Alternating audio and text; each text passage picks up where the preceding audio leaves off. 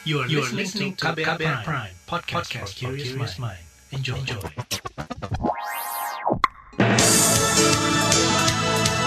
Inilah buletin pagi edisi hari ini Rabu 20 Oktober 2021 yang dipersembahkan oleh kantor berita radio saya Reski Mesanto. Halo, selamat pagi saudara. Apa kabar Anda pagi hari ini? Kembali saya hadir selama kurang lebih 30 menit ke depan dan saya siap untuk menjadi teman Anda beraktivitas di pagi hari ini. Pagi ini seperti biasa tim redaksi KBR telah menyiapkan sejumlah informasi untuk Anda. Di antaranya, Dua tahun pemerintahan Jokowi Ma'ruf, demokrasi memburuk. Capaian vaksinasi COVID-19 masih jauh dari target nasional dan Banyuwangi miliki pendidikan pilot pesawat perairan pertama di Asia. Dan saudara inilah Buletin Pagi selengkapnya. Terbaru di Buletin Pagi. Saudara, hari ini tepat dua tahun masa pemerintahan Jokowi Maruf Amin. Sejumlah pihak menyebut demokrasi di tanah air kian memburuk di masa Jokowi Maruf. Salah satu pihak yang menilai itu ialah LSM Kontras. Koordinator Kontras Fatia Maulidianti mengatakan, buruknya demokrasi tidak hanya terlihat dari terbatasnya kebebasan sipil berekspresi, namun juga pada penanganan pandemi. Menurutnya, pemerintah abai dalam hal perlindungan, penghormatan, dan pemenuhan HAM saat menangani pandemi COVID-19. Uh, sepanjang dua tahun memimpin di periode kedua, uh, demokrasi mati secara perlahan, di mana dapat dilihat dari situasi kebebasan sipil yang semakin memburuk, makin masifnya serangan terhadap pembela HAM, negara kian abai terhadap kasus-kasus pelanggaran HAM berat masa lalu, pendekatan represif di Papua yang minim koreksi, uh, minim komitmen terhadap uh, instrumen HAM internasional, serta nihilnya partisipasi dalam pembuatan regu uh, regulasi. Koordinator Kontras Fatia Maulidianti menambahkan, Aspek yang paling disorot yakni makin memburuknya kebebasan sipil di tanah air, di mana hak masyarakat untuk memprotes kebijakan dan kinerja pemerintah justru kerap dibalas dengan pembungkaman, tindakan represif dan brutalitas dari aparat.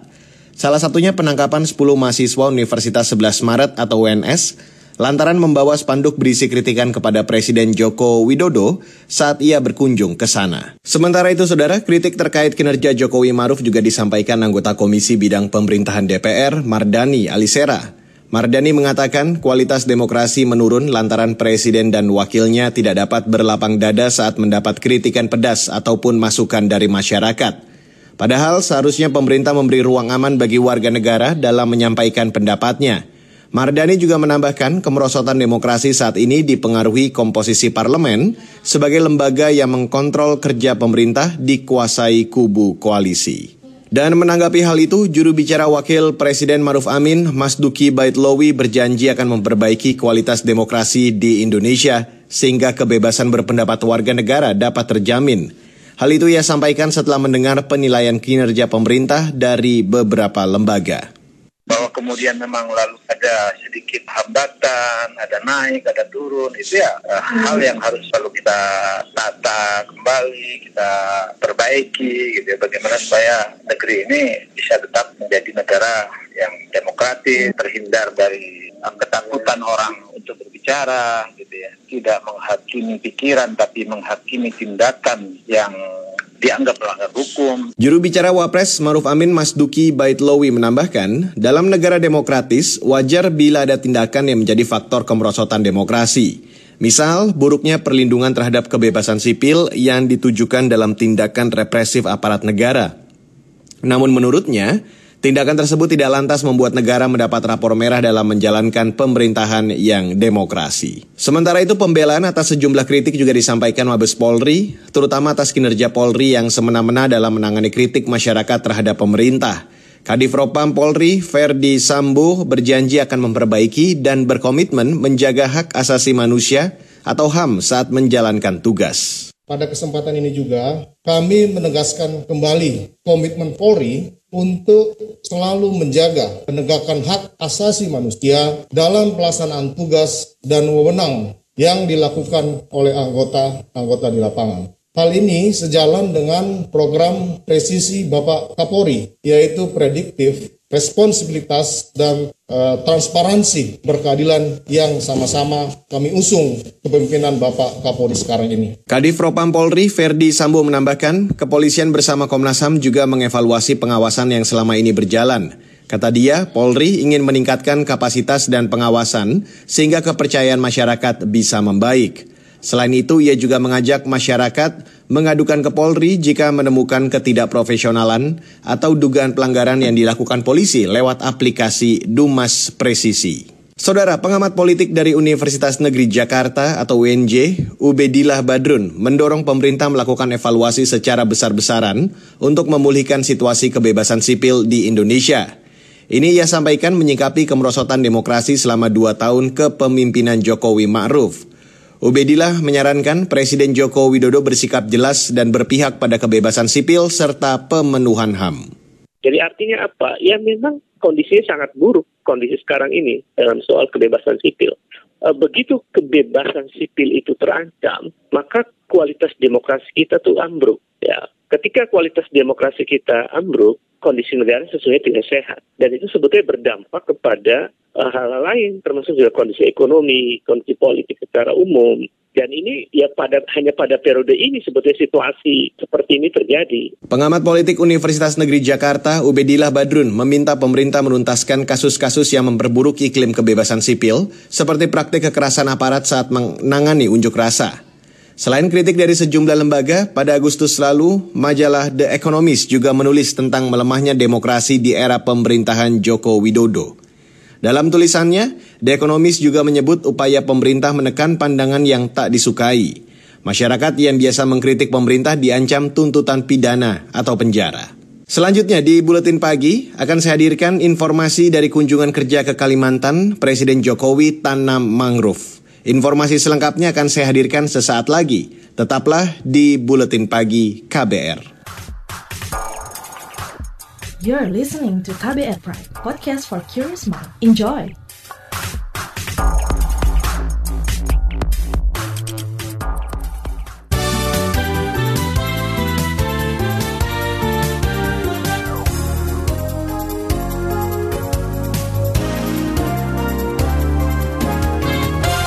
Saudara Presiden Joko Widodo menanam mangrove bersama sejumlah duta besar negara sahabat dan masyarakat di Desa Bebatu, Kecamatan Sesayap Hilir, Kabupaten Tanah Tidung, Provinsi Kalimantan Utara kemarin. Kegiatan penanaman ini merupakan upaya rehabilitasi hutan mangrove yang perlu diperbaiki.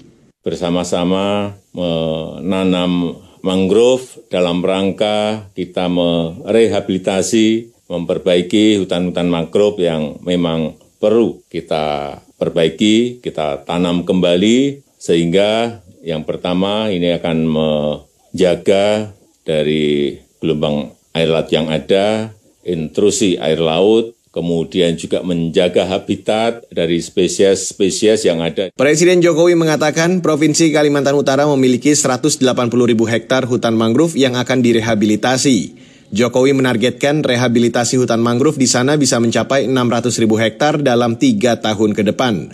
Dalam kegiatan itu, Presiden Jokowi juga didampingi sejumlah menteri, antara lain Menteri Lingkungan Hidup dan Kehutanan Siti Nurbaya Bakar. Saudara Kementerian Pekerjaan Umum dan Penataan Ruang atau PUPR berkomitmen mendukung pengurangan karbon di dunia pada peringatan Hari Habitat dan Hari Kota Dunia 2021. Direktur Jenderal Cipta Karya PUPR Diana Kusumastuti mengatakan, komitmen itu tertuang dalam instruksi Presiden Joko Widodo yang menargetkan pengurangan emisi karbon hingga 41 persen pada 2030 sebagaimana juga tertuang di dalam Rencana Pembangunan Jangka Menengah Nasional RPJMN tahun 2020-2024. Kebijakan pembangunan rendah karbon dan berketahanan iklim ini akan menekan prioritas pada lima sektor, yaitu penanganan limbah dan ekonomi sirkular, pengembangan industri hijau, pembangunan energi yang berkelanjutan, rendah karbon laut dan pesisir, serta pemulihan lahan yang berkelanjutan. Direktur Jenderal Cipta Karya PUPR Diana Kusumastuti menambahkan, salah satu cara mengurangi karbon ialah dengan mewujudkan pemukiman dan perkotaan yang berkelanjutan melalui peningkatan kesadaran semua pihak. Semisal dengan membangun gedung hijau, rusun hemat energi. Sebab ia memperkirakan pada 2035, penduduk yang tinggal di perkotaan bakal meningkat sekitar 66 persen. Saudara, capaian vaksinasi COVID-19 Indonesia masih jauh dari target nasional. Ahli epidemiologi dari Universitas Indonesia, Tri Yunismiko Wahyono menilai, Hal ini karena stok vaksin yang dimiliki Indonesia juga masih kurang untuk memenuhi 208 juta orang.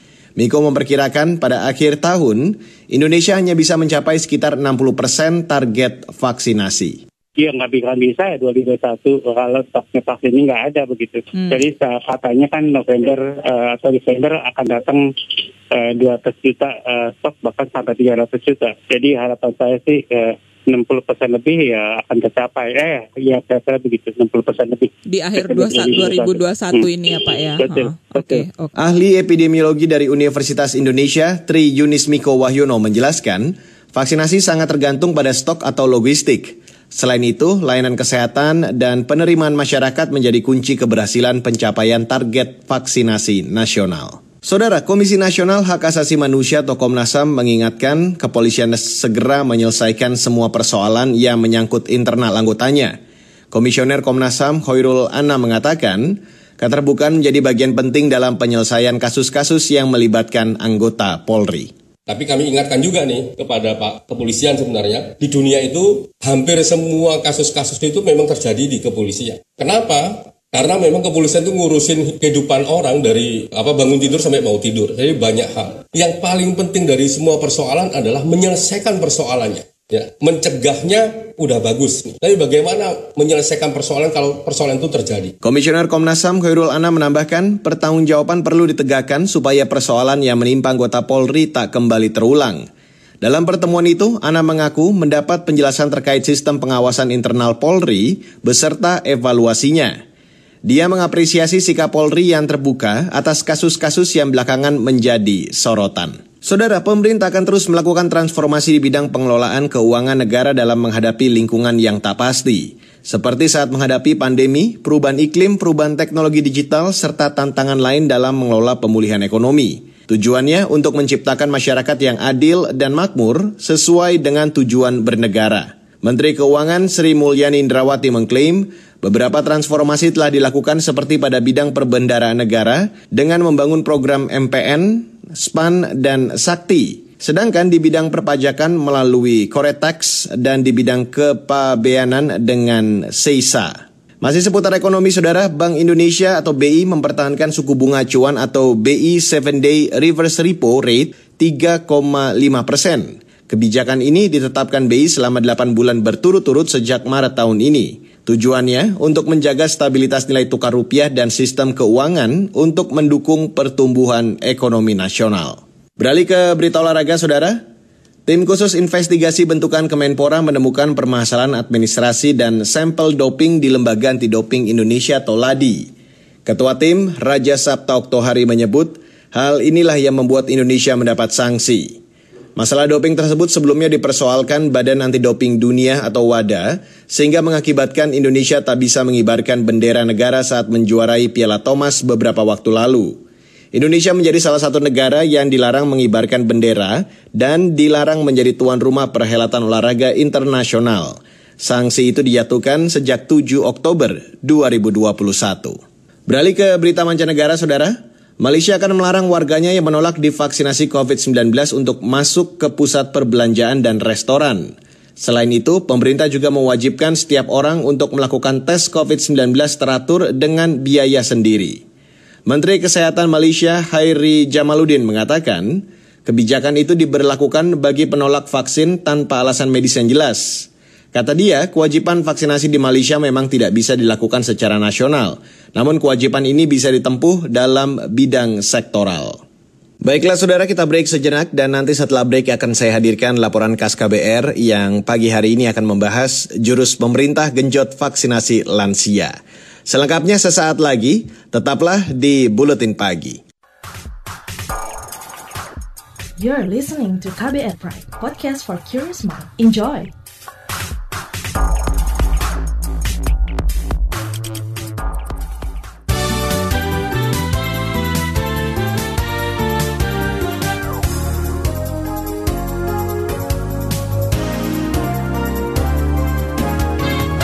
Terima kasih Anda masih bergabung bersama kami di Buletin Pagi. Saudara, pemerintah punya pekerjaan berat mengejar target vaksinasi bagi warga lanjut usia. Saat ini dari total sasaran 21 juta orang lansia, Baru sekitar 7 juta orang yang sudah mendapatkan vaksin pertama dan 4 juta yang divaksin lengkap. Sejumlah jurus dikeluarkan pemerintah pusat maupun daerah untuk menggenjot vaksinasi lansia. Bagaimana caranya? Selengkapnya saya ajak Anda untuk langsung mendengarkan laporan khas KBR yang disusun jurnalis KBR Astri Septiani. Pemerintah mengklaim yakin bisa terus menekan angka kematian akibat COVID-19. Wakil Ketua Komite Penanganan COVID-19 dan Pemulihan Ekonomi Nasional, Luhut Binsar Panjaitan menyatakan salah satu upayanya adalah meningkatkan vaksinasi COVID-19 bagi warga lanjut usia. Kelompok lansia merupakan salah satu kelompok rentan COVID-19. Luhut mengatakan vaksinasi bagi warga lansia mesti terus ditingkatkan seiring penerapan PPKM berlevel di Jawa Bali. Jawa Bali yang meningkat tajam secakupan vaksinasi lansia yang dijadikan penurunan level PPKM. Namun cangkup, namun langkah akselerasi tetap perlu dilakukan karena sampai, sampai saat ini cakupan vaksinasi Jawa Bali baru mencapai 43 persen. Kita ingin cakupan vaksinasi lansia dapat dalam waktu dua bulan ke depan mencapai 70 persen. Saya kira Menteri Kesehatan, Panglima TNI, dan Kapolri sekarang bekerja habis-habisan untuk mencapai target ini sampai dengan akhir tahun ini. Sejak September lalu, pemerintah memasukkan indikator cakupan vaksinasi COVID-19 dalam evaluasi penurunan level PPKM Jawa Bali. Juru bicara vaksinasi dari Kementerian Kesehatan, Siti Nadia Tarmizi mengklaim keputusan memasukkan indikator baru itu berhasil meningkatkan capaian vaksinasi di daerah, terutama untuk sasaran warga lansia uh, dikaitkan capaian vaksinasi lansia ini dengan status PPKM. Jadi kalau sebuah kabupaten kota itu uh, cakupan vaksinasi lansianya itu belum 60%, maka dia tidak bisa turun PPKM-nya ini menjadi PPKM level 2. Kalau kemudian uh, sebuah daerah juga cakupan vaksinasi lansianya kurang dari 40%, maka dia tidak bisa turun uh, dari level 3 menjadi level 2. Juru bicara vaksinasi COVID-19 dari Kementerian Kesehatan, Siti Nadia Tarmizi, juga memastikan stok vaksinasi COVID-19 untuk lansia mencukupi, karena lansia memang menjadi prioritas pemerintah dalam program vaksinasi. Siti Nadia mengakui ada sejumlah tantangan dalam distribusi vaksin bagi lansia. Namun, ia memastikan pemerintah terus berupaya memastikan lansia bisa mudah mendapat vaksin. Maka pemerintah kabupaten kota dapat kemudian menentukan dari distribusi vaksin yang kita bagikan ini uh, untuk diprioritaskan kepada lansia. Nah, memang yang menjadi tantangan adalah bagaimana inovasi-inovasi yang kita lakukan untuk mencapai lansia ini. Karena lansia itu ada beberapa keterbatasan ya bahwa secara fisik mungkin dia tidak bisa berjalan jauh sehingga memang uh, akses layanan untuk vaksinasi lansia ini Mbak Gabriela harus didekatkan uh, kepada masyarakat di mana kita mengupayakan keterlibatan tokoh masyarakat setempat ataupun kalau bisa tokoh agama serta memberikan layanan vaksinasi itu uh, door to door supaya betul-betul uh, dipastikan uh, ini bisa uh, lebih dekat kepada lansia. Berbagai daerah juga berupaya meningkatkan capaian vaksinasi lansia. Wali Kota Ambon, Maluku, Richard Lohenapesi menyatakan pemerintahannya menggandeng perbankan hingga tokoh agama untuk mempercepat vaksinasi lansia. Nah, lansia kita sudah 56 persen, masih tinggal 4 persen lagi. Ini yang nanti kita akan kerjasama dengan pihak-pihak bank, ya penerima pensiun, ya supaya semua lansia yang mau terima pensiun itu sudah harus punya kartu vaksin vaksin. Oke, okay? kalau 60 persen itu otomatis kita level 1. Ya, walaupun sekarang kita sudah 77 persen, tapi harus 60 persen dulu lansia. Nah, jadi selain dengan pihak bank, kita kerjasama juga dengan pihak gereja dan pihak masjid supaya itu kan lebih efektif. Di lain pihak, Gubernur Kepulauan Riau Ansar Ahmad mengakui tidak mudah menjangkau ratusan pulau di wilayahnya untuk vaksinasi lansia. Ansar juga memperbanyak edukasi agar para lansia di Kepulauan Riau bersedia divaksin.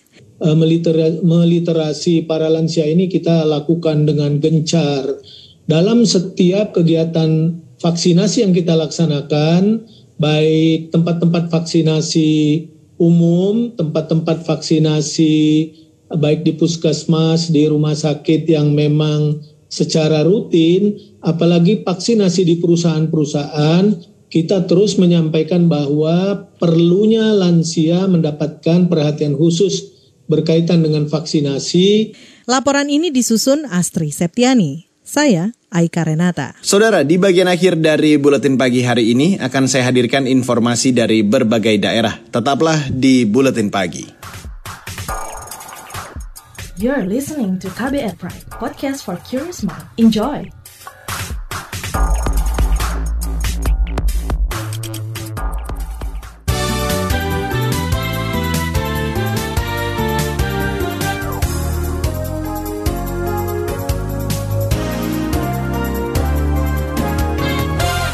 Dan inilah bagian akhir dari buletin pagi. Saudara, Kabupaten Banyuwangi, Jawa Timur menjadi satu-satunya pusat pendidikan di Indonesia dan kawasan Asia Tenggara untuk penerbangan khusus di perairan. Pelaksana tugas Kepala BPSDM Kementerian Perhubungan, Antoni Arif Friyadi mengatakan, pilot-pilot khusus penerbangan seaplane bakal digodok di Kabupaten Ujung Timur, Pulau Jawa. Ini adalah ada floating kit yang dibawa yang memang khusus diperuntukkan untuk pelatihan di uh, landing water ya untuk landing di water dan juga bisa untuk landing di land ya di darat. Nah ini memang khusus untuk pelatihan nanti pilot-pilot uh, yang ingin mengambil sertifikat rating ya khususnya adalah untuk seaplane uh, rating itu bisa dilakukan di API Banyuwangi. Sementara ini kan kita belum punya ya di Indonesia kan kita belum punya. Pelaksana tugas Kepala BPSDM Kementerian Perhubungan Antoni Arif mengatakan saat ini program pelatihan pilot seaplane masih dalam proses penambahan kapabilitas. Dengan adanya program pelatihan tersebut, nantinya para pilot seaplane tidak perlu bersekolah ke luar negeri. Kita beralih ke Solo, Jawa Tengah, Saudara.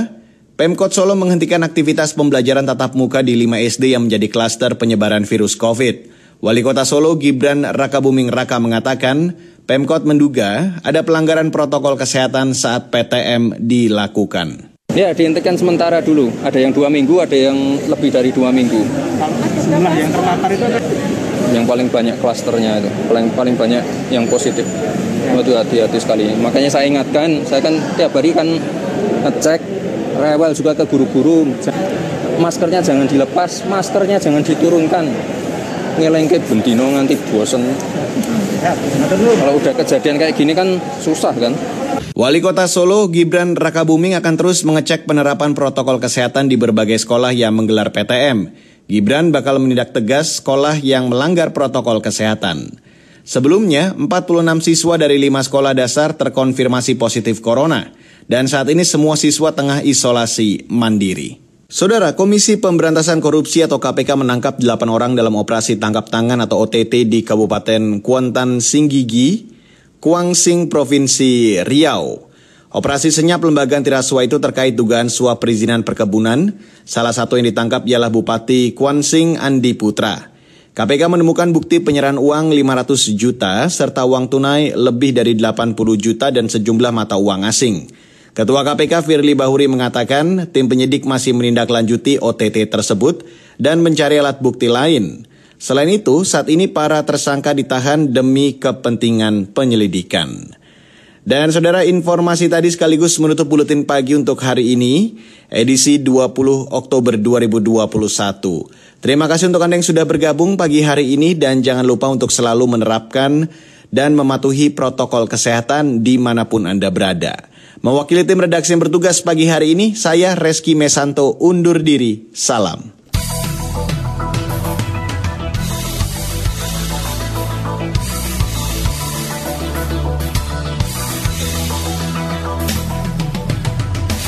KBR Prime, cara asik mendengar berita. KBR Prime, podcast for curious mind.